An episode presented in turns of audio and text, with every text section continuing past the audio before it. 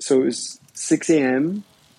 and I was in a very rural part of the state of Puebla, about 250 or 300 kilometers uh, from, from Mexico City.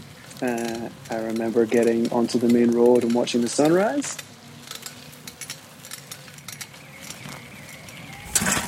And then I have no more memory. And then at 7 a.m., the uh, paramedics uh, received a call uh, that there was a cyclist lying in the road. I was taken to a tiny little village with more like a clinic than a hospital. It was obvious I really needed like emergency surgery.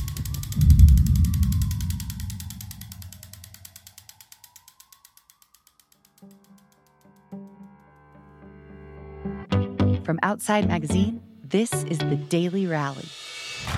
Short stories of resilience in the face of big challenges and unexpected adventures. Today, a bike messenger learns the upside of slowing down. After this.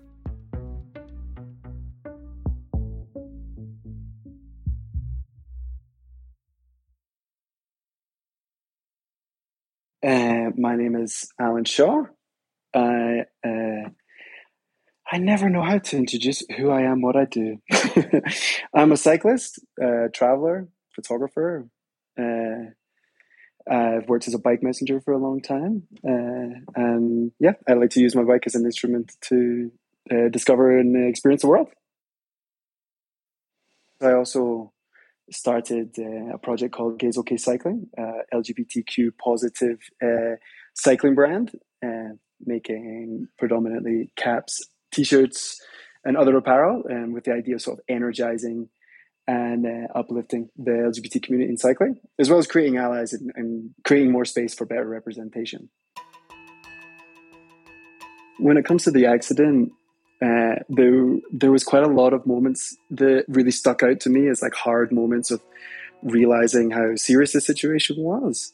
And I think the first sort of really hard moment for me was I remember arriving in the emergency room of the of the the third hospital I was brought to. They were all waiting for me because they knew I was coming from quite far, and then there was a team of maybe fourteen or fifteen doctors all all standing all around me, and I just remember seeing the reflection the reflection of the the expression in their eyes that told me for the first time really strongly like this this is uh, very serious because you could see in their eyes that they they were calculating me and seeing uh, all the things that they needed to do. And like it, it was a very serious uh, facial expressions. And that's when it really hit me for the first time i think. I had broken my my femur and i broken my pelvis.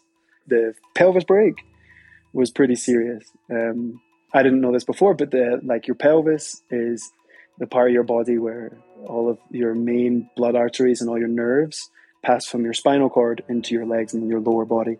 So like you know, messing up that kind of surgery or not responding to it quickly can be like a very very serious situation. Also, given that I was navigating the whole experience in Spanish, I didn't always necessarily fully understand what they were telling me they were going to do to me.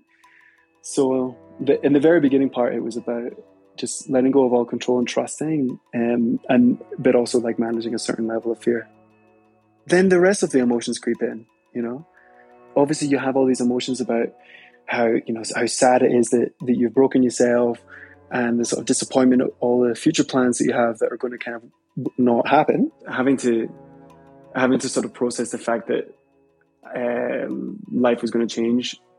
Uh, and it, it was going to take some time, and a lot of my immediate plans were going to fall through. Ah, I've just been pr- I've prided myself for so long on not having a serious accident. So there's this sort of dig to your pride. One of the frustrating parts for me, I think, is I'm kind of like a get up and go person. When I feel like there's a problem to go and be solved, then I'm going to jump on it and go. Um, so it feels like okay, I've got to recover. So let's make the recovery happen, you know. But but uh, ultimately, it's not a quick process. It's, it's not a quick process. And also, you can't rush it because you have to do it right.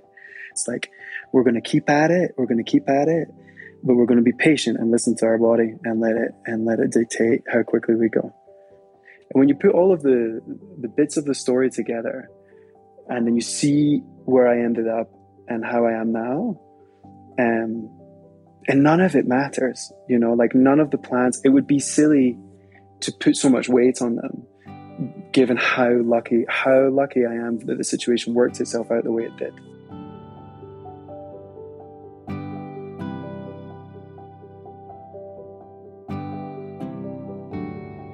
All pales in comparison to the fact that I that, that I'm ultimately okay. I mean, I think my main mantra at the moment is the idea of patience and persistence. Like this is the game for me right now. I've also been using the Spanish term poco a poco a lot, like bit by bit, poco a poco, dia a dia, day by day. You know, like uh, one poco is like three more degrees uh, uh, bend on my knee a day. You know, that's what I'm aiming for. My knee on my left leg is very stiff, and uh, and once we get back to the point of using it more for walking, I really want to be able to bend it loads. So this is one of my big pocos is a couple of degrees flex on the knee every day.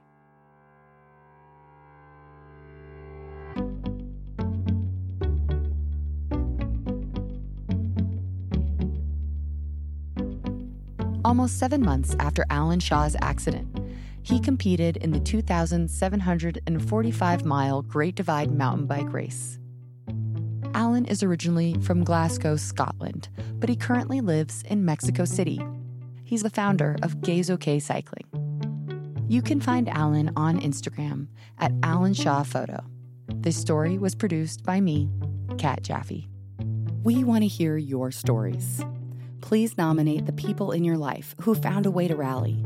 Go to outsideonline.com slash daily rally, where you can also see photos of many of our guests. The Daily Rally was created for Outside by me, Kat Jaffe, and House of Pod. The executive producer for Outside is Michael Roberts. Additional production and script editing by Marin Larson. Our audio editors are Kevin Seaman and Benny Beausoleil. And our music is composed by Louis Weeks. We appreciate our Outside Plus members who make this show possible. If you're not already a member, you can join us at outsideonline.com slash pod plus. Thank you for listening.